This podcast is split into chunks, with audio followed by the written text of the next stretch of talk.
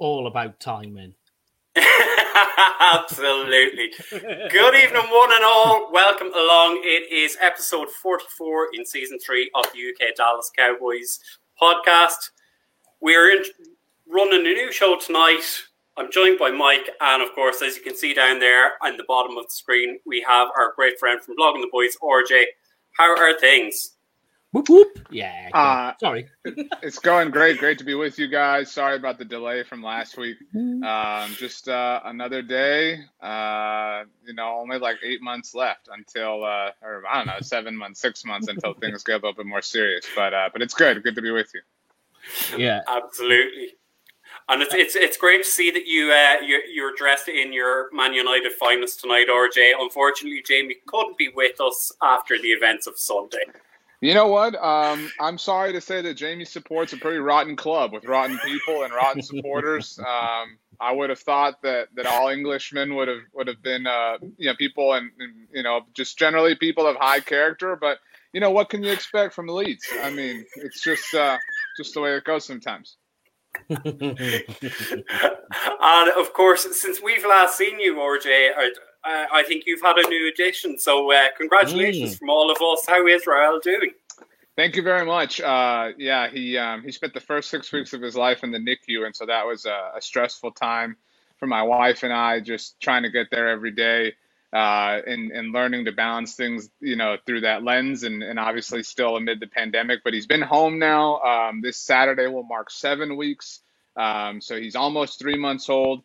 Uh, you know, just just been um, it's just been perfect. I mean, it's it's been everything that that people talk about parenthood to be. Um, you know, in in the sense that we're not sleeping either. Um, everything is kind of a blur and chaos, um, but it's it's wonderful, and I'm I'm just so blessed um, to have my family, to have my friends like you, um, and so um, so I'm a pretty lucky guy. Absolutely. And Mike, since since I since we were last on the show, I believe you've also had a new addition. So I, I, I seem to be the odd one out in this in this show. yeah, yeah. Uh, uh, Well, funnily enough, me and RJ, yeah, we seem to be in sync. So, yeah, she's about three months old as well. Um, so one boy, one girl, shoot to the left and the right, as they say. Very good. So the tonight's show and, and this show on a Tuesday moving forward. So what we're going to do is we're going to take a bit more in depth look at some of the prospects, um, who they are, where they would fit in, and why they would fit in with us here in the Dallas Cowboys. And we're going to look mainly at offensive line, but again, I'm outnumbered. I have two Texas A&M Aggies on the same show as me, and I'm going to throw the floor open to both of you because two players that are likely to be in our range at 24, Kenyon Green, DeMarvin Leal. I'll throw it over to you, gents. Go on. Do you want to take it, RJ, or? I mean, you know, I'm I'm still um, in the early part of, of the draft process. Obviously, um, I don't have any any real favorites. I don't have any real like hard lines in the sand yet, um, as far as my own personal preferences. And so right now, I mean, I I can be persuaded either way. I mean, obviously, you know, Mhm. Kenyon Green, um, you know, was was wise enough to choose the highest institution of learning that the United States has to offer. Um, but you know, I'm I'm open, and I I'm not even certain that that's the direction I want to go at 24. I mean, obviously, a lot of it depends on on the way the board falls. We got a long way to wait, you know, come draft night. But um, this this that's both a good thing and a and a disheartening thing, just because you know it kind of feels it feels a little bit. It doesn't have as much juice as it has in years past. Mm, Yeah, I mean, Leal for me at 24 would be a bit rich. Um, yeah. I, I like for me, I don't have him in the first round. Kenyon Green, on the other hand, is a guy that I do. Um, you know, is a guy who in run blocking, um, especially in the zone blocking scheme, which you know is somewhere something that the Cowboys do use. Um, and he's when you go through the history of him playing, because he has played up and down the line, he seems to be better on the left than the right. And that, ironically, seems to be this, the part of the Cowboys' offensive line that struggled the most. So he fits that as well. Um, Five star recruit, and he's Texas born and bred. Um, his high school as well, I because I, went back to go and have a look. His high school with him leading the way um, in terms of that, we're averaging 496 yards per game. Yeah. So That he's literally he's done it his entire career, you know. hmm Yeah, and I mean, if if you'd like to go a little bit deeper, and this is why we're delighted to get Mike out from behind the microphone because Mike has actually you've done the pro scouting systems and you have done an in depth report on nearly every guy in this draft class. So I mean, why is Kenyon Green the right kind of pick at twenty four? And why would he be a pick that you would take maybe over potentially a Tyler Linderbaum or, you know, a Daniel Faalele, a Zion Johnson? Well, Zion Johnson is another guy. I mean, we'll talk about him as well. But Mm. for me, what he's got is versatility. He's the aggressiveness as well. So versatile as we talked about, but he's better on the left and right. Good Yeah. feet, and he gets low as well. He understands the concept of lowest man wins. So when you go and watch it, he always. It, it- I don't know how he gets so low. It's scary, especially for a guy his size. I mean, he's like six foot four, three hundred and twenty something pound. So Mm. that's a big guy. Um, can shuffle, can mirror, quick feet, as I said, and he can anchor as well at the position, uh, which is Yeah. really important. There are issues with him with it is is pass set, um, which you can talk about because he just seems to stop his feet from moving once he gets contact, which is a bit of an odd thing to see, especially for a guy his size. Um, Yeah. But I mean, as I say, with Green is the, the scheme versatility. Um, I try and get you my my points and notes, flexibility and strength. Mhm. Very versatile.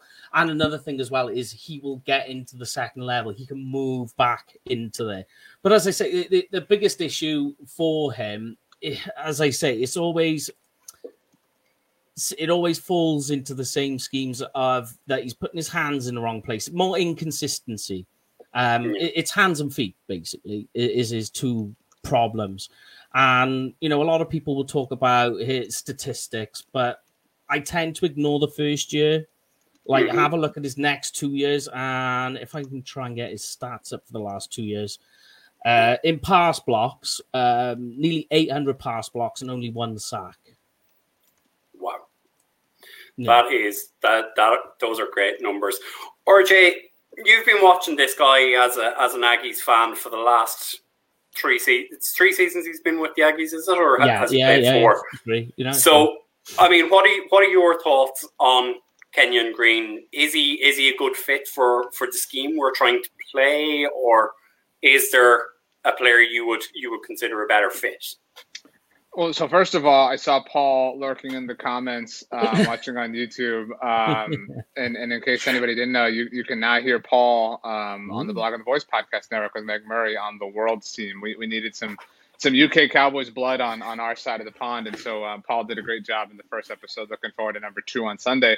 Um, but I mean, it, it's such, it's such a, a weird place to be at. I mean, these are these are questions we haven't really had to ask for a long time.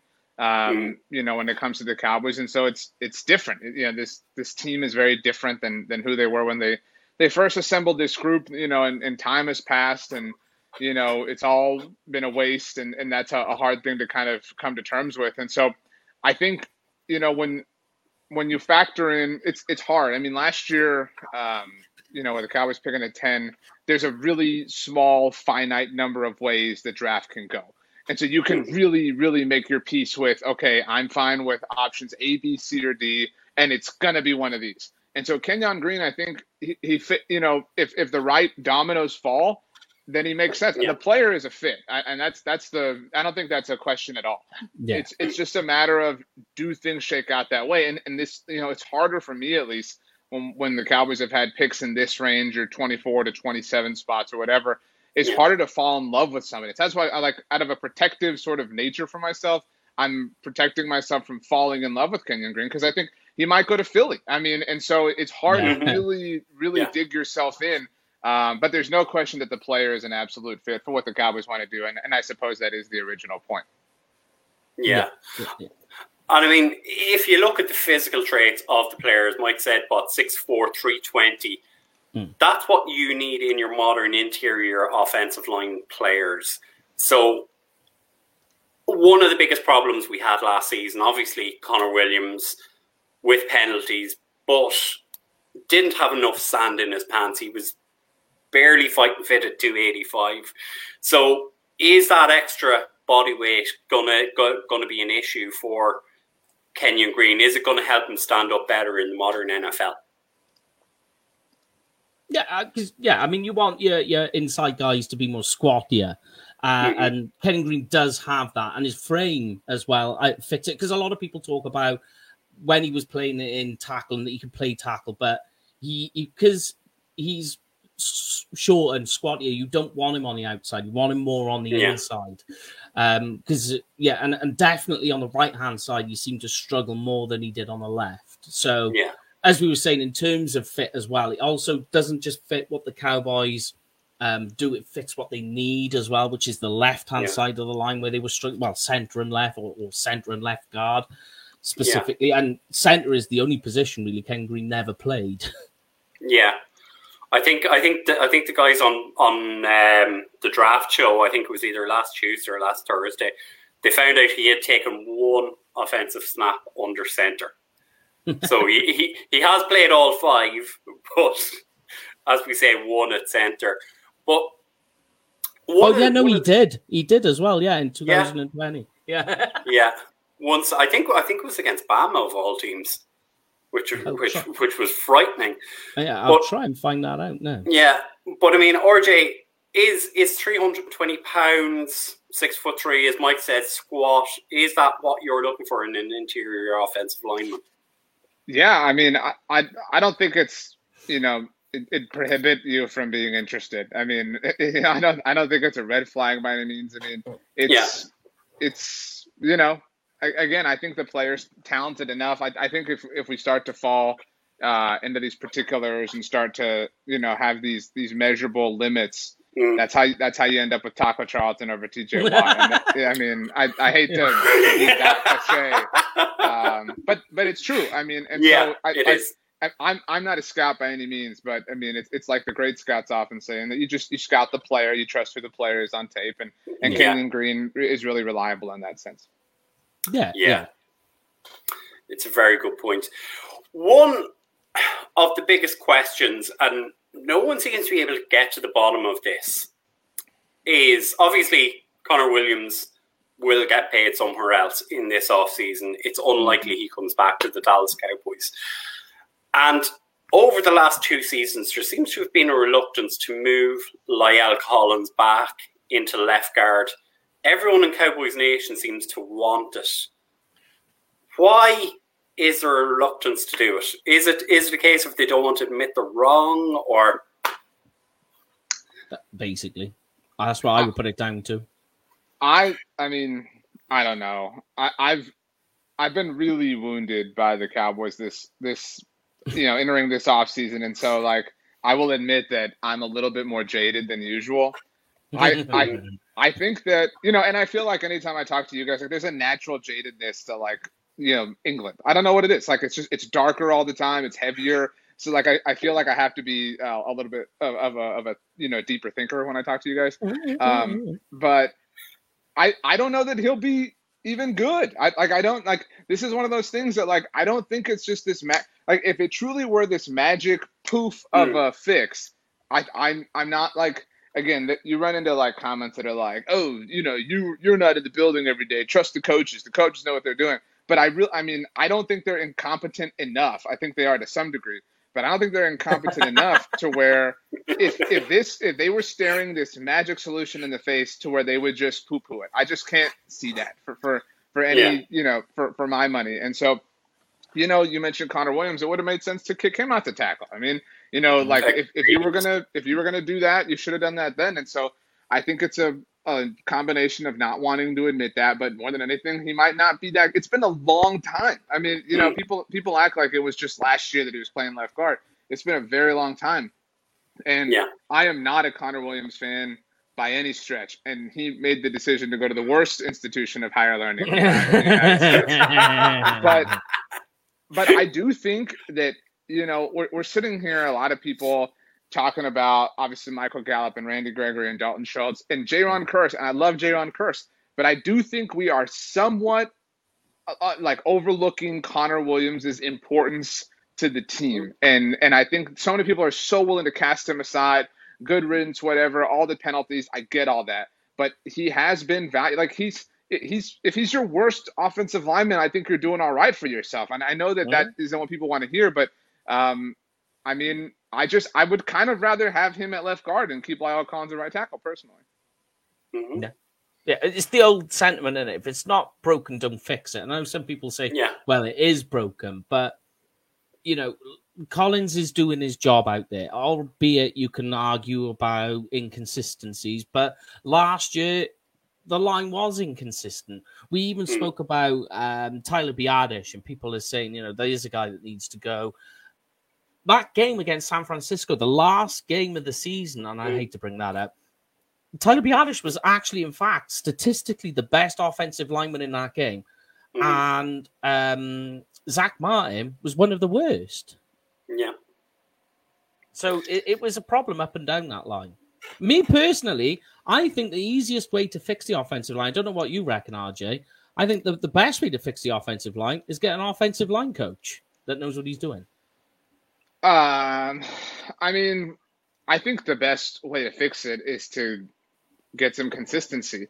I mean, yeah. whether whether you're a fan of Connor Williams or La'el Collins or you know Terence Steele or Connor McGovern, you know, pick a lane, stay in the lane. I mean, the yeah. Thanksgiving Day game was was kind of obviously the, the most flagrant example of, of indecisiveness, and that that just you know that mm-hmm. that's tough to explain. I mean, that that's tough to. There's so many things the staff did over the second half of the season that are tough to justify, and that's one of them. And so, yeah. I mean, I I just I can't I can't understand why they did that. I can't understand a lot of what they're doing, and they seem to have fallen out of favor with with Connor Williams. But that's like the other thing is that people harp on the penalties for Connor Williams, and that's fine. But I would argue that La'el has let the team down way more than than mm-hmm. Connor Williams. I mean, yeah. Connor had the penalties, and that's really you see that you know in games. But La'el left himself unavailable to his team twice. Yeah. I mean, yeah. in in back to back years, and so that's that's harder, I think, to square than it is Connor Williams. And I think because Connor, or, or excuse me, La'el was this kind of like bonus player that the Cowboys landed six years, seven years ago. Um, it just, you know, p- people people don't hold him to the same standard. I, I forgot who said this. Somebody said this on a podcast, and and I'm I, I hate that I'm forgetting who. But if La'el Collins was truly taken in the first round, the, the way he was projected to be, obviously, I mm. people would. I don't know that he people view him the way he does. I mean, you know, it it was tragic the way he he obviously fell out of the draft, but if he's a first round pick, I think he's viewed as a bust. He's viewed as somebody who's not living up to potential. But things are a little bit different because of the path that he ultimately took, went down. Yeah, yeah, yeah. I, I, agree with you there. That that does yeah. hold a lot of weight with the fans on where you get taken. Agree. Yeah, like I mean, I, I I'll admit I've never thought of it in those ways, but it may it does make an awful lot of sense in this. Yeah, undrafted free agent, but and as you say, if he was drafted in the first round, we would be saying things an awful lot different.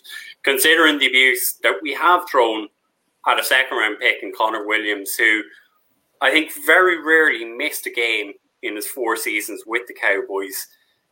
Basically, last year he was the only constant on, or not last year, but say 2020, he was the only constant yeah. on the O line that we had. You know, if you compare the two players like that, you're kind of going, yeah, I, I definitely see RJ's point in terms of, you know, you can throw around he's a first round talent, but he's not playing like a first round talent. Yeah. But mo- moving along, and as we said, we were, we're going to take a look in depth at some of the other O line guys around um, it, that might that might fall available to us. So, Mike, I know you had two guys that you were interested in taking. So, if you wanna if you wanna start with one of them. So, do you want? Should we stick with versatility and go with Zion Johnson then? Yeah, go yeah, for it. There's a guy who literally has played all the positions. You know, we said about with um, uh, with Kenyon Green playing that one snap at center. Although Zion Johnson statistically doesn't, if you go and watch him in the Senior Bowl, they had him playing center and taking snaps, and he even stayed on late after all after all the guys are finishing on him, there's Zion Johnson still sitting there throwing balls between his leg into trash cans because he's practicing mm-hmm. snapping the ball because he's trying to do as much as he can.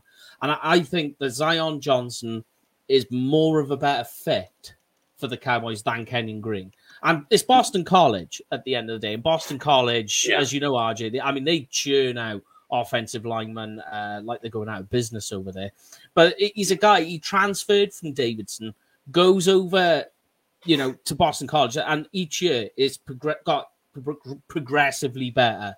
You can go through it statistically and he's one of those guys that you just go across the board with him, and everything is always above average. You go, oh, oh, run, just stand run blocking, gap power, zone blocking, all of it. You just go, it's above average, it's above average, it's above average. Like that's the type of guy because then you can build on something from that. And I, I think that the guy, it's just because he has the consistency as well. And I'll try and find his stats because it was something that I perked up on, and I was like, holy Jesus. Uh, yeah, he, so here we go um, a thousand, just over a thousand pass pass blocks and three sacks. Tie in with that as well. In his last year, he only had two quarterback pressures, and that's on 360 passing block snaps. Mm-hmm.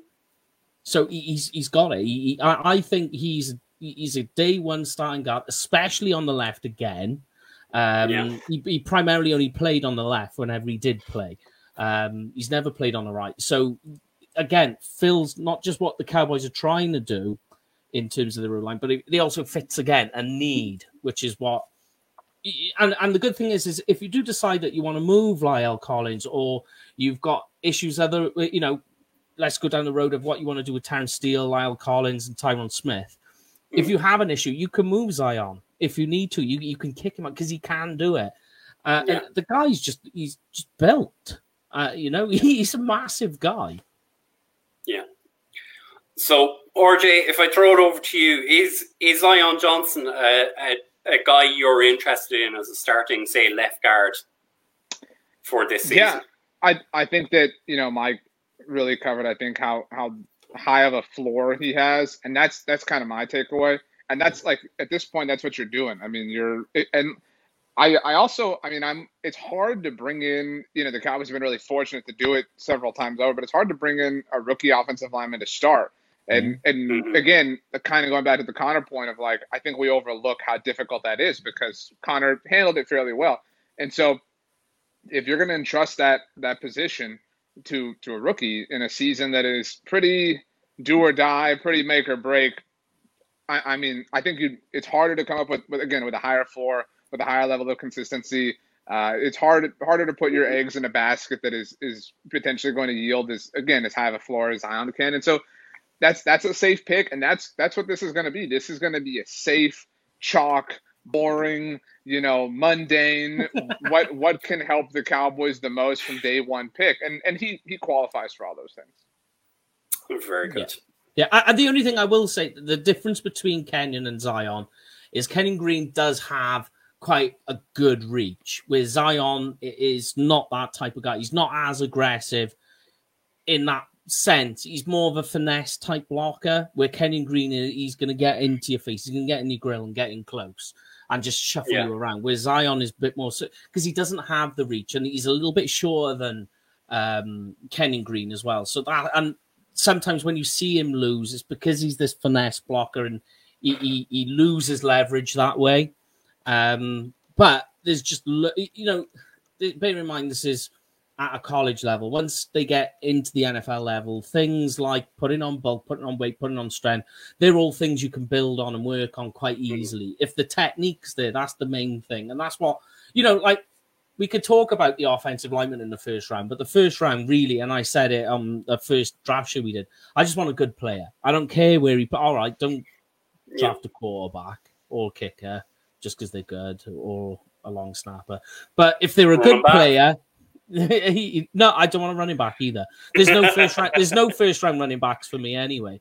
But don't think there's a second one either. oh, plenty. No, no, I got plenty of seconds. I just haven't got any firsts.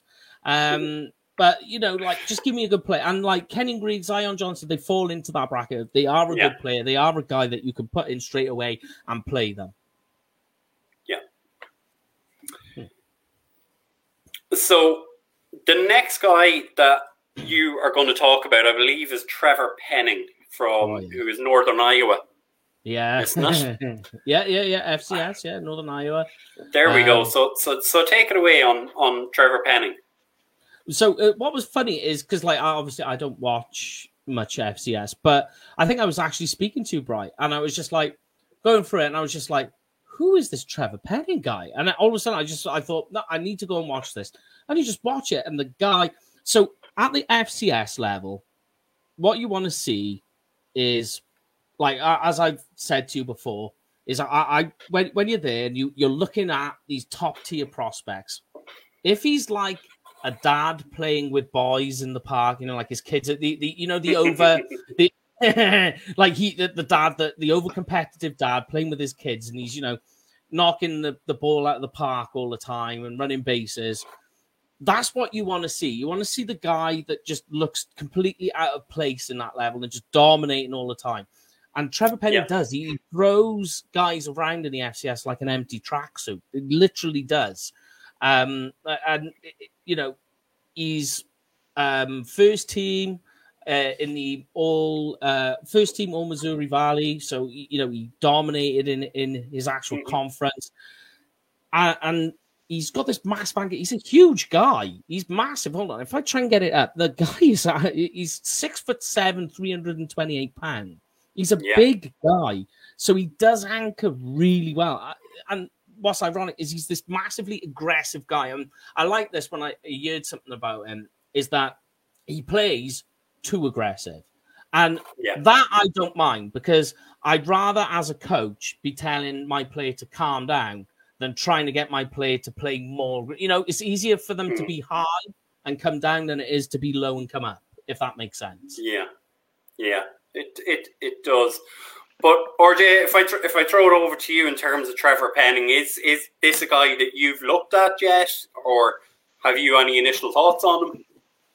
You know, I haven't personally. We do have our Talking the Draft show that comes out actually tomorrow on Wednesdays uh, on the Mhm. Blogging the Boys Podcast Network. I know Connor and Mark um, are already deep in their research, and so I do kind of rely on them to lead me so I can pretend to know what I'm talking about. But I mean, but that like I I agree with like in a general sense that you know that prism that archetype like that's that's what you want that you're you know you're in some ways drafting for qualities and drafting for traits and like if the Yeah. quality and trait you can find is the the biggest monster in the world like that's that's what you're going for i mean that was that was a high point to Tyron, you know, 11 Mm. years ago now. I mean, he was just, he, he was very different uh, from everybody around him, which was remarkable given his age at the time. And so, I mean, and, and that's, you know, that's, it is going to be boring. I mean, like the offensive line, I mean, I applaud Mike. It's not a position that's easy to get this excited about because you are just looking for these specific qualities. Um, Yeah. But that's that's just kind of the boat the Cowboys are in right now. Is they they need help at the most boring possible places. Yeah, Yeah, Uh, uh, he, he is he- honestly. He, he, when you watch it, and he, he's already got technique down. So you say trade. So you're looking at the kick slide, and he's showing you the kick slide, and he's able to do it. He's able to anchor. And I, I, I'm trying to remember off the top of my head, and we'll know more when the combine comes out. I'm pretty certain his arm length is about thirty. I think it's thirty-five inch. Um, so he's got a he's got a really really long reach, and he could do it. And he's just this massive bully, and, and it's almost a a detriment that when people say, "Well, what's his weaknesses?" is that he's just so big that the faster um, defensive pass rushers, um, which you see against, he played against Iowa State and had just a stinker of a game. But it was because obviously Iowa State's style of play and that moving the slanting defensive line that um, when they're coming across him and they, they, they're able to to break inside, he's not there quick enough because he's just you imagine he's just, just this massive, you know, being that's there. It just isn't quick enough to react to the faster people. You know, the old David and Goliath sort of situation. But you do see that with him. But you know, if you want him on that gap power on the outside, he's he, he's your man. He's ideal for it. And like I honestly, I think if he goes to the right team, I'm not sure if the Cowboys are the right team because. Like, like here's my problem with taking a tackle. I don't know what you reckon on this, RJ. Do like the trouble you got with Tyron Smith is not that he's a bad left tackle. Like he is, like if you say is he in the top 32 of the best left tackles in the NFL, the answer is yes. So then you go, is he in the top 10? The answer is yes.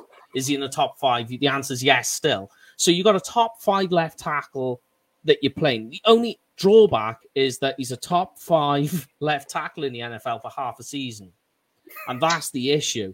But like, do I really want to spend a first round draft off the basis that because there's the possibility that you draft a guy like Trevor Penning in the first round of the 24th pick and he spends his first season on the bench. I mean, this is this is the Rashawn Slater conversation we had exactly ago, right. I mean, Yeah. so I mean, and, and like I don't know. I mean, is Tyron a top thirty-two, top ten tackle? Certainly. Is he a top five tackle? I mean, like we're starting to see his game also regress. Like in addition to Yeah. you know, and believe me, I'm not going to sit here and say that Tyron isn't talented, but you know, like at a certain at, at one point, you know, it was prior to 2020, it was okay. You know what? Tyron's going to have to miss three games a year. That's totally mm-hmm. worth it. I'll totally Yeah. take that. You know, and the problem with it is like if, if you knew what half of the season it was, you could adjust, you could plan, but you have no idea. It's not even like it's it's it's not one half and one half. It's two games and three games and three games and one game, and it's so impossible to you know establish any consistency. Let alone the fact that the Cowboys are also messing with it themselves. And so, Mhm. yeah, at a, at a certain point, you just have to move on. I mean, and, and I I don't know if if it's right now. I mean, it, that's that's a really difficult um, you know line to cross because it, it's is it worth not having the headache? And it's it's not Tyron's fault. I mean, it's his health. Um, Yeah. But is it, is it is it worth not having the headache? Yeah, on on one hand, but is it worth the downgrade? I don't know. Like, like my point is like his regression in talent is starting to meet the point where I'd rather have a lesser player and know I have that player 100% of the time if it's Mhm. Terence Steele or whatever, um, then deal with this. I mean, it is, you know, I, I feel for Dak, I feel for Zeke, I feel for everybody, but I feel for Tyron because it's it's really really difficult. And so I don't know, and that's that's such. There's so many hard decisions they have to make this year because you're right. That's a hard decision in general. Do we burn this Yeah. first round pick on somebody who's not going to play at all this year? Do you do that in a year if you're Mike McCarthy where you have Yeah. to have success? I mean, you you have to. And so, because if you're Mike McCarthy, who cares what what happens to Tyron Smith in 2023? If you're if you're not around, like it's not going to affect you. Um, so in that sense, I could see them steering away from this and just hoping and praying that Tyron can survive. Yeah. Yeah. And, and that was going to be my next point is that obviously Mike McCarthy, we know he's in the hot seat. So, like, Yeah. at the moment, does he want to? He's not really looking at, mm, do we take this draft pick and then it might be a case that I have him next year? Because Mike McCarthy might not even be in that seat next year. And if you hear the rumors, you know, um, he's already kind of out the door. And not out the door, but you know, he's made all those comments about it being like Hunger Games and all the rest of it. So there's something behind the scenes going on there for sure. Do you know what I mean? So, uh, and that's why I just like, because like, like we go going back to the Trevor Penning thing that I, if there's a guy on the offensive line that I think will um, do the most on the bench press, it'll be Trevor Penning. Uh, I, I'm telling you. But but Um, like cre- create an off season where where they cut Amari, where Gallup I, leaves, yeah, yeah, and and so so Trevor's there, but one of the Mhm. Ohio State receivers is there. I mean, like, Yeah. and you're Mike, you're Mike McCarthy. I mean, what are you doing? You know what I'm saying? Like, Tre- Trevor, Trevor might be awesome, but like, it's at, at a certain. If Kenyon Green's there too, but you you are focused on right now if that's Yep. the case, and that's where. I mean, you you you laid it out. I mean, this Hunger Games, nobody is on the same timeline, and so Mhm. they they have it's it's Yeah. impossible to, and that's that's why I am kind of jaded. It's impossible to have success in that environment. Yeah. And, Yeah. and the, the other thing as well when we're talking about the line is I'm looking at um, players because we don't know in terms of development. I think Terence Steele will develop again, but nobody's talking about the other guys that we still got Matt Farniok, Josh Ball, Yeah. albeit we haven't seen them, but how are they developed? And only these guys know. So, like, we're Yeah. talking about we need offensive line. We have offensive line, but We just, as us outside the building, they're the question marks. So that's why we're saying this. And then I just think with those question marks, do you really want to go out? And as RJ says, like, you know, you're talking about wide receiver. Look at the linebacker core. The linebacker core consists of two guys. Mm-hmm.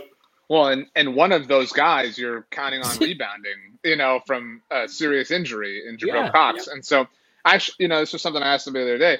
What what part like what can you say as a Cowboys fan you are 100% confident in? Because I, I can I can think of one thing. What what can you say that you are you would bet your house you would you would bet your life savings on?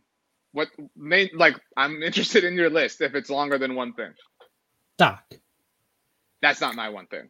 But No? I, I I I can't say any one thing because if you if you look at last season, Micah Parsons sophomore slump could possibly happen. Is Trevon Diggs going to get another eleven interceptions? I don't know. And My- they my were the one two thing bright is- points. my one thing is Micah. To be to be very clear, like Yeah. that's the that's the one thing. Yeah. If I have to bet on one thing, being a Hall of Mm. Famer, having success, whatever, it's Micah. It, I think it's fair to regress on Dak. I mean, I'm I'm with like Mike. I would love to be able to sit here and say Dak. I would, I would love that more than anything, but I can't. I, I can't. I mean, Yeah. like I he get was where you're aw- going. He was awful, and so I mean, when when you have that situation, like it's very possible in two years' time, this roster looks completely different. I mean, like, and I Mhm. mean completely different. It's just at that phase. Yeah, Yeah, I, I, and I get what you're saying. The only issue I have with with the Micah Parsons thing is that because you've got that there's talk about uh Demarcus Lawrence being out the door, being a cap casualty. Yeah, Randy Gregory's quite expensive, but you're going to get a home time discount. How far that stretches for the cap for the Cowboys is yet to be seen. We don't know yet. yeah, So there's defensive end already a problem. Linebacker's already a problem. So Micah Parsons, where are you putting him? Because obviously this year he had all the pieces in place to be able to roam freely and be that defensive nuisance, which is what he was, the mm-hmm. defensive playmaker. And if you try and say, this is what we're going to do with Micah Parsons, we're either going to put him as a pass rusher or we're going to try and play him as a will linebacker, for argument's sakes, then all of a sudden you just take away what makes Micah Parsons special. What makes him special is being that odd piece that you move around where they're going, is he in coverage? Is he blitzing? Who's the man that's going to pick him up? We just don't know. yeah. I mean, I I would love to play Micah at edge all the time. I don't I don't know anybody who who like strongly disagrees with that. Um, but what I don't want for him is is to get Byron Jones. I mean, like pick yes. pick one. Pick, you got to pick one right now, and that's it. Like we, we don't need any of this, you know, back and forth. I realize he's supremely talented and he can mm-hmm. float, but give give him do don't do him that disservice to, to where you're moving him around constantly. You have to pick one. And you have to pick one to, to build the rest of your team. Like if, if you're gonna not re-sign Randy Gregory or if you're gonna cut Demarcus Lawrence, it better be because that's where Micah Parsons is playing all the time. If you're gonna bring them both back, then okay, you have some freedom, but that's just Mm. that's the difficult spot they're in. Yeah. Yeah. And I mean, like, look, let's let, let's have a, a, a chat about this because it is something that seems to be out there in the ether. Is that there is a potential that Amari Cooper is traded or cut, that Demarcus Lawrence is traded or cut. You know, we might not re-sign Randy Gregory because the cap is, you know, it's it's it's not in a great place right now. So, Yeah. I mean, do any or all of these things happen? Hmm. I'm in, I'm inclined to believe this is my own personal opinion guess. I think they probably cut Amari and Demarcus Lawrence because I Mhm. think that they are, and by they I mean friend of UK Cowboy Stephen Jones. Um, I think Stephen is, and I want to be clear. I don't think I could do this job. Like I, I'm yeah. I'm not even qualified to do my job. But you know, I, I think he's in over his head. I, I think he he thinks he's the smartest guy in the room. And when you think that you are in a bad spot, I mean, you know, as an example, we had uh, Tom Ryle wrote about this at right last week. When Stephen Jones sat down to negotiate with Demarcus Lawrence, he lost. DeMar- Demarcus Mhm. Lawrence played on the tag and then Mhm. won and got paid and the when he- injury. and the injury. When he sat Yeah. down to negotiate with Zeke Elliott, he lost. And and he Mhm. didn't just lose, he lost to a running back. And no offense to Zeke, but like literally the most embarrassing loss you can take. And then he Yeah, sat down yeah. to negotiate with Dak and he lost big time. All all these, you know, like he is 0 for 3 on, on his last, you know, 3 Mhm. events to try to win here. And he he wants to sit here and educate us and talk about, well, the cap's a real thing. You know what, Stephen? If you were better at this, you would have gotten the Dak deal done two years ago. He would not be on the books for forty million dollars a year. Like if you had some some forward thinking, some projecting going on, you would be able to massage this in earlier years. But that's not the issue here. And so I, it's my opinion that he believes they are in some quicksand. They need to flip some triggers. They need to create some space. Amari did not have a great season last year, and so I think that they believe that their guy CD, who they drafted, can elevate himself to the next level, and that very well may be possible. But CD was also a disappointment this past year, which hurts me to say, and that would be really mm-hmm. irresponsible yeah. and really reckless. And uh-huh. similar, you know, to other players in the past, they might view Micah as their Superman, and they, you know, they'll say, you know, we'll cut Demarcus Lawrence. Micah will do everything. Micah will take care of it. Micah will this. yeah. Micah will that. And then guess what happens? Micah's one man and, and can't do it all. Um, and that's what I would. That was the point I was trying to make. Yeah, yeah, the similar thing. That that's what I don't want to happen with him in that sense. Totally with you. Yeah. But I don't think Cooper goes though. I disagree with you on the Amari Cooper part. Only because when you look that Gallup's only just had. Let's assume that they do sign him back and he's back. Mm-hmm. Even still, he's not. Com- he's not going to be ready rehab wise August, which means game fit ready. He's not going to be ready till should we say argument sake October. Mm-hmm. Um, so that means you start the season if you cut Amari Cooper to make him a cap cash, then that means that you've got as you're starting wide receiver core as it stands right now, because Cedric Wilson's are off the books as well. So that means you've got and Noah Brown, he's gone as well. So there's there's just a bigger guy and your special teams as well. So that means that you've got CD Lamb, Simi Fehoko, and TJ Vash as your starting three wide receivers. Yeah, and that I is mean, without Dalton Schultz as well. But they did that four years ago when they cut Dez. I mean, they went at it with with with Allen Hurns and yeah, Deonte yeah. Thompson and wide receiver Tavon by Austin. committee. Yeah, and mm. so I mean, I I could see a world where they get Gallup back on a one year deal. Mm-hmm. Um, so Gallup can hit the market again next year. They get Cedric back, and then they feel confident in those three. I mean, you know, Michael Gehlken had a great write up today in the Dallas Morning News. They have purposefully avoided Amari's deal as far as restructures and as far as playing with it. That is mm-hmm. the one deal they have touched everybody else's. They have very, very, very specifically kept this fail safe available to themselves mm. this particular offseason. And so, on the one hand, you know, if they decided two years ago when they signed him, we're going to cut him in 2022. On the one hand, I, in that sense, if they, if that were the case, I would say then do it, then cut him. I'm a big fan of saying uh, of making a decision before you're emotionally compromised. And yeah, so, yeah. in that sense, I would say, okay, you had a plan. It's been two years in the making. Then cut him. Stick to the plan but obviously enact the other parts of the plan. Um, I, I mean, I recognize that, that cutting Amari seems, you know, foolish in, in a lot of ways. But I think that I think that cutting Demarcus Lawrence is arguably the, the bigger error. I think he is so underappreciated and undervalued and, and disrespected by a lot of Cowboys fans. And I think his his presence is so valuable, especially if they don't sign Randy Gregory. And so if you have to cut one, I'd say cut Amari, especially because you've kind of been building towards this. Because I yeah. trust I trust Micah on the defensive side of the ball to fill, you know, the void. You know, I, I think he can do it, but I, I think I, I, the point I'm trying to make is I think offensively you can make up for Amari a lot easier than you can on defense, even with Micah Parsons. Mm-hmm. Yeah. I, yeah. I just worry with CD Lamb on his own because, like, like if you had said see what CD Lamb did in training camp last year, and I carried through into the season, then I'm going, hmm, okay, you've got a, a, a, a, you know an emerging wide receiver one year, but it seemed to be he peaked at training camp and then he disappeared. I mean, that's that's kind of the cowboy way. I hate to say it. I mean, yeah. I mean, we we sat here and and we crowned CD. I mean, we crowned him before he he took the field a year, two years ago. Um, mm-hmm. And you know, I've thought about this. That you know, so much broke. You know, as as when Dak threw that touchdown to him in New England, it was like it was like Cinderella's like like life. You know, like, you know what I mean? Like like everything transformed in that moment. Dak, you know, regressed. CD regressed. The team regressed. The calf injury. On and on and on.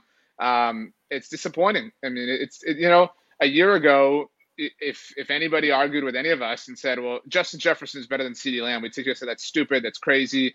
CeeDee didn't even have Dak for a whole year. How can you say that? Blah blah blah. Yeah, there's no yeah. question. There's there's no Justin Jefferson is so much better than CeeDee Lamb, and that sucks to admit. Um, but it's just it's kind of mm-hmm. where they are right now. Yeah. Yeah.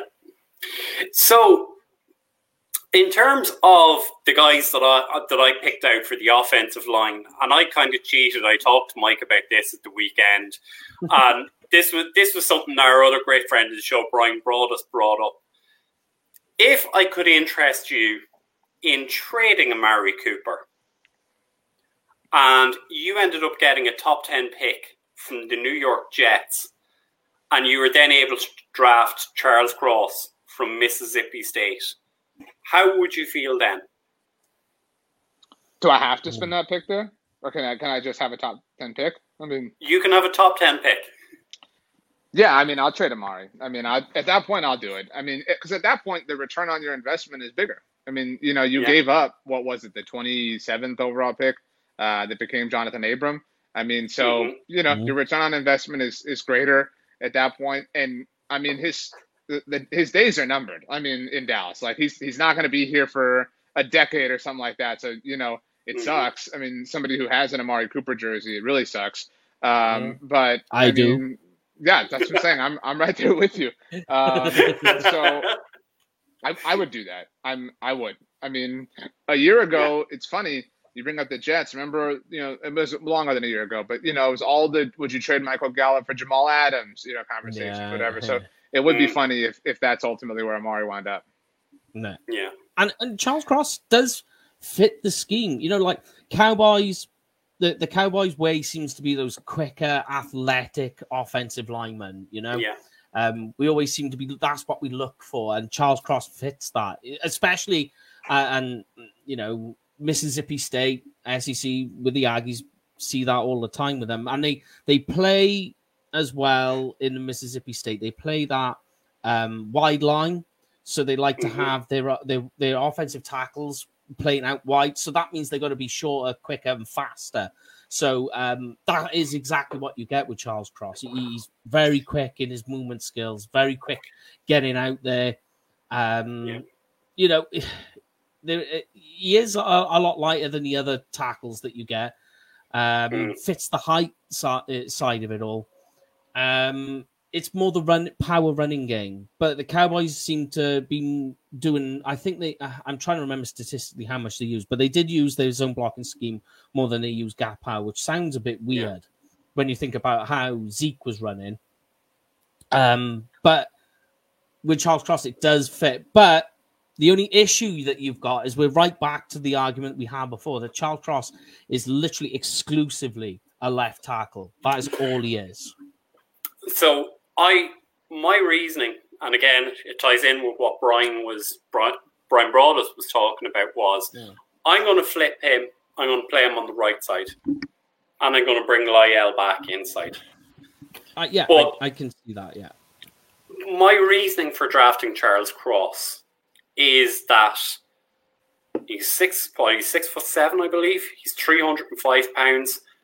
And we do not have a competent player that can play left tackle when Tyron goes down. Because going back to RJ, what you said is you know Tyron is going to miss three to five to eight games.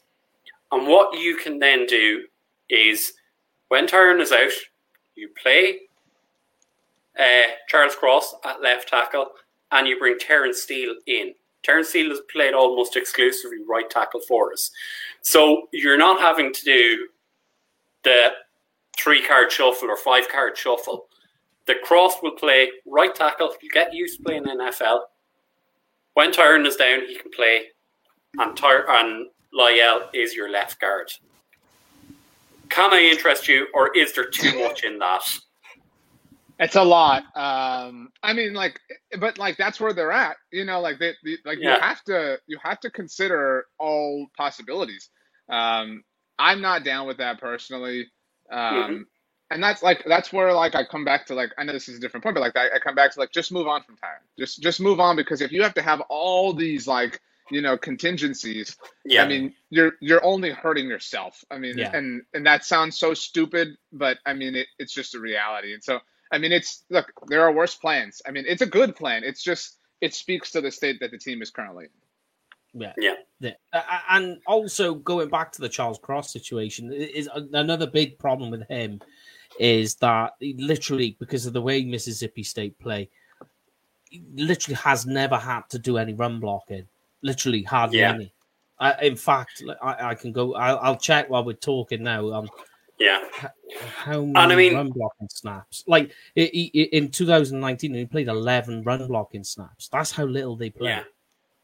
Yeah, and I mean that's probably gone less in the last season with with uh, Mike Leach's air raid system. Yeah, it's his air raid system exactly. Yeah, you and, know, and as I say, they they play the wide line where they like to push the tackles out wide because that's the this the, the scheme as well. So it's all about that movement and quick movement.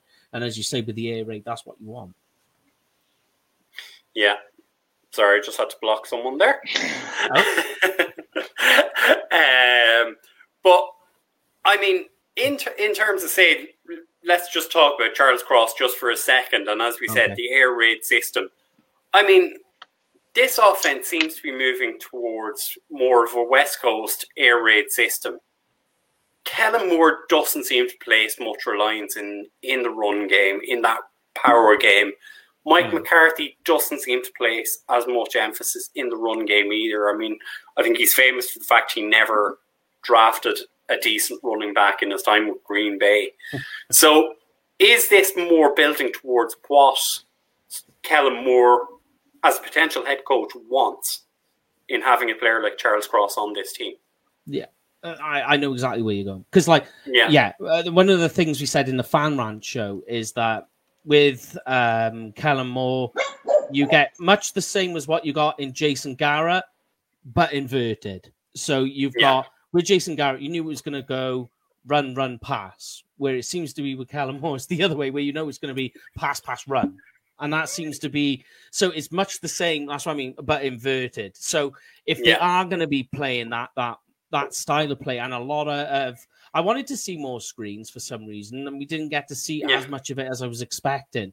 And Charles mm. Cross would fit that mold on the left, but again, it all depends what they're going to do with Tyron Smith. If they are going to trade him, because if you are, you're going to do something with him, then you need to go down the road of left tackle. If you do, yeah. Charles Cross would be the guy I would go for personally. Yeah. He, he would be my highest pure left tackle, if you like, because he is a pure left tackle in what he does. Okay. So, RJ, I'm going to throw it over to you in terms of offensive line. Who is your pet cat?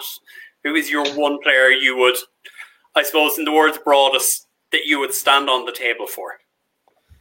I mean, I, like I said, I, I don't have a great wealth quite yet. I mean, that's what the next, you know, sort of month to, to two months are for. Um, but for for right now, it is Kenyon Green because I, I, think mm-hmm. that that, in, that involves the least amount of change. If you're yeah. going to keep Tyron, yeah. it, I mean, you're there. There's no you, you, can't say like, okay, you know, we'll draft Kenyon Green and play him at left guard, and then we've got Tyron Kenyon uh, Tyler, Zack, Myel, boom, 17 games. Like it will not work like that ever, ever, ever. Um, yeah. But I mean, you you are kind of in that place that, that you have mm-hmm. to live that way. Um, you, you kind of have to live for the moment.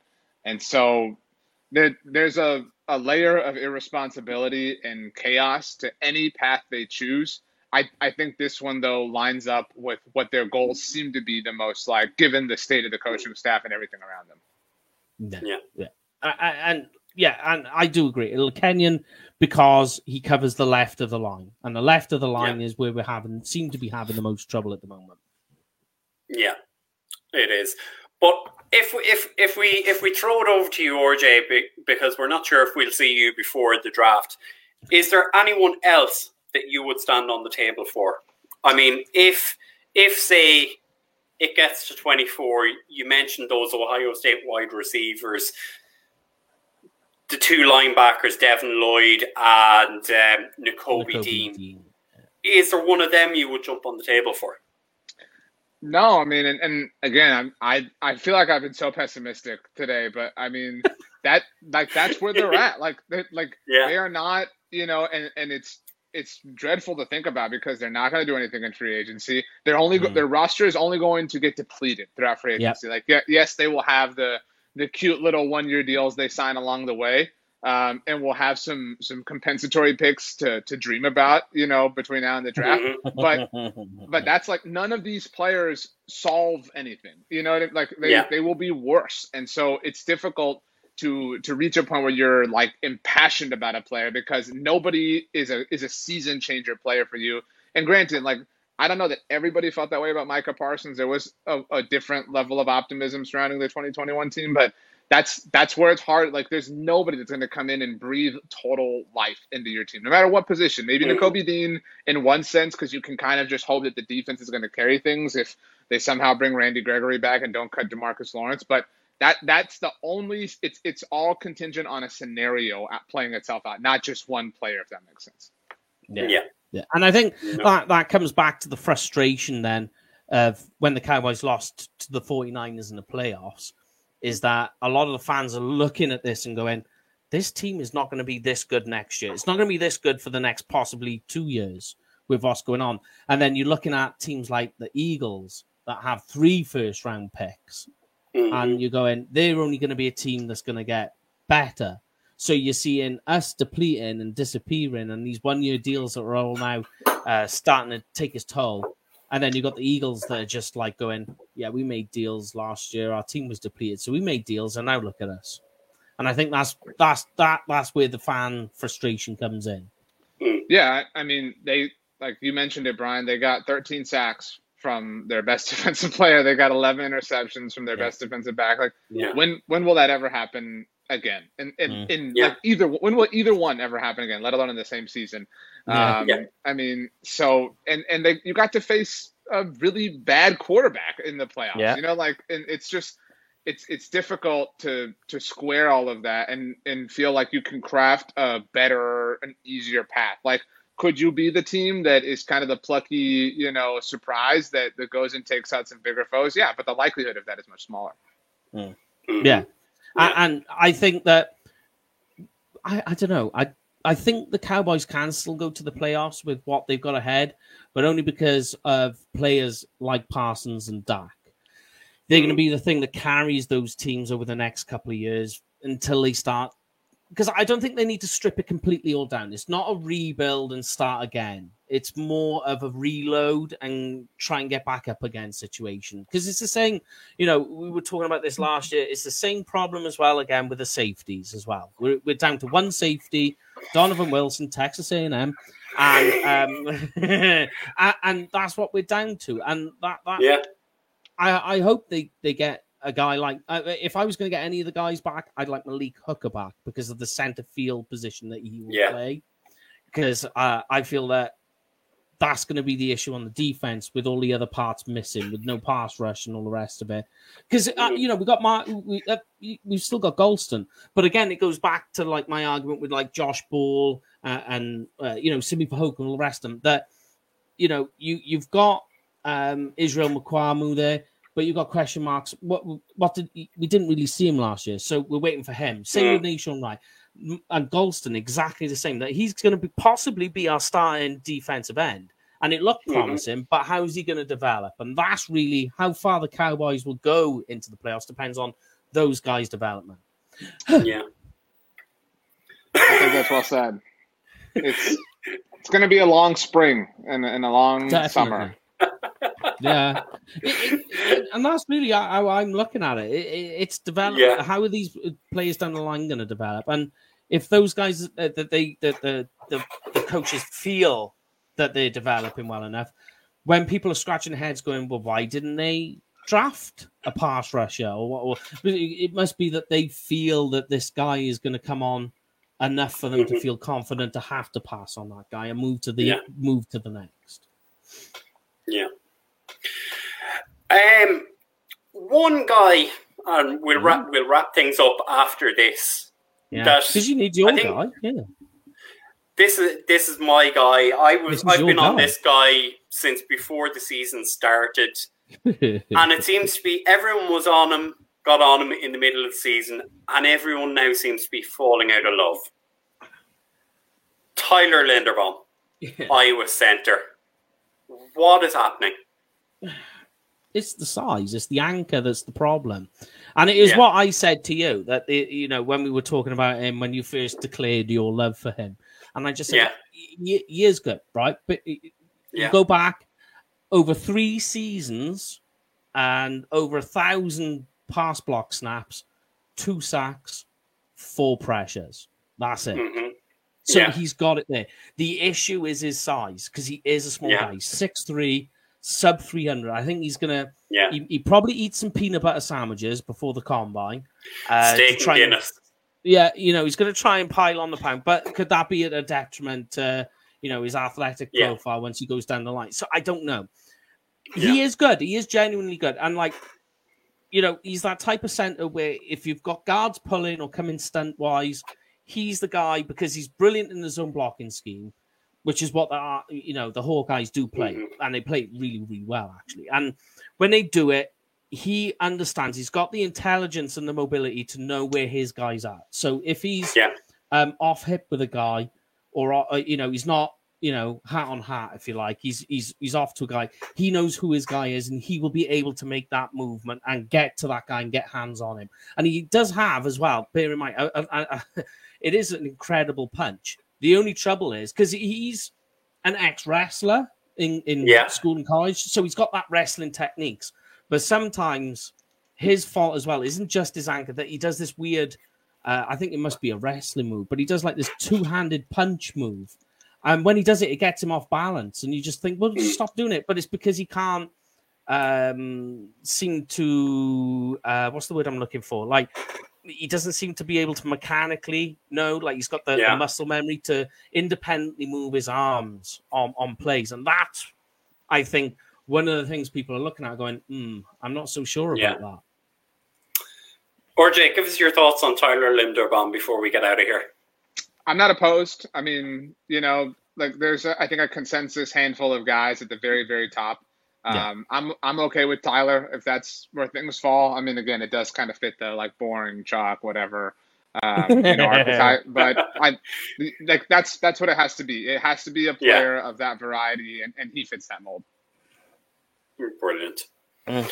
So, anything well, else? hold on before- hold on we haven't had yours what what what, what what's your take on linderbaum then give us your On Lin- your, Linderbaum, plus- for me, your plus and your minus he's an athletic guy, Yes, has wrestling technique, Mhm. plays in a league, played in a conference which is run heavy, yeah and that's much. what you want. For me, that's where I want to see this O line going. Is a center who can hold his guy, who knows his assignments, and who is not fecking, who is not putting the quarterback under pressure Mm. by throwing the ball over his head. Because for me, our center this season has been inconsistent, and at times our quarterback hasn't been relying on him. I want a guy beside Zack Martin who is going to open up that A gap and allow Zeke Elliott to run through the, that that lane. That's what I want to see, and I think Tyler Biadasz can do that. I think he can get that extra bit of weight on. I know the knock on him from a lot of people is, well, he's in a Big Ten program, he's in Yeah. been in a wrestling program, and he can't put on weight. Mhm. Again, you can you can add weight, and I think he will add weight by the time he gets to the combine. Um, but I can understand if that's not the pick. Yeah, I, and you do see a lot of Linderbaum's success come because of how Mhm. Iowa play. Their, their style Yeah. of play fits well with what his strengths and weaknesses are. But bear in mind, this is the guy who's the Rim- Rimington Trophy winner, so that says it all Yeah. to you. You know, and in the Big Ten, that's a big deal. Yeah, but let's not forget Tyler Biadasz is also a Rimington Award I winner as well. Yeah, yeah. But I think I, th- I think with that, I think we, we can wrap up tonight's show. Ooh. Um, RJ, if you want to give a shout out to your, yourself and the team at Blogging the Boys, where can people catch you? Uh, sure. Uh, bloggingtheboys.com, obviously, kind of a hub for everything we do. Um, we have a YouTube channel, you have a podcast network. Just search for Blog Blogging the Boys, um, obviously on YouTube or wherever you get your podcasts. Uh, our podcast network, we have two shows that drop every single weekday. Uh, two different shows, different voices, different talents. Uh, so you, you get a wide ranging amount of Cowboys views. I'm obviously on there uh, a few times throughout the week myself. Uh, we have a show on Saturdays. It's a beautiful voice. Uh, well. I mean, a little bit baritone. Um, Saturdays, uh, we have a show that's entirely spoken in Spanish. Mm-hmm. Um, yeah. And uh, on Sundays now we have the World's Team with Paul and Meg. Uh, I'm on yeah. Twitter and Instagram at RJ Ochoa, so everything I do is kind of um, pointed right there. And uh, tomorrow, uh, when Man United plays, I'll either be really happy or just really depressed that, that none of my sports teams are able to accomplish anything. So, um, a, a, lot, a lot of my uh, my joy uh, rests um, rests you know within tomorrow's match. Absolutely. And look, at the end of the day, you can still slag off Jamie after the weekend. And we, yeah. we'll we'll make sure we'll make sure to get plenty of abuse sent his way. but Mike, you, you will be back on Thursday night, I believe, at 9 mm-hmm. o'clock. Yeah, yeah. Mickey Spagnola. Yeah, I'm just literally confer checking my mails.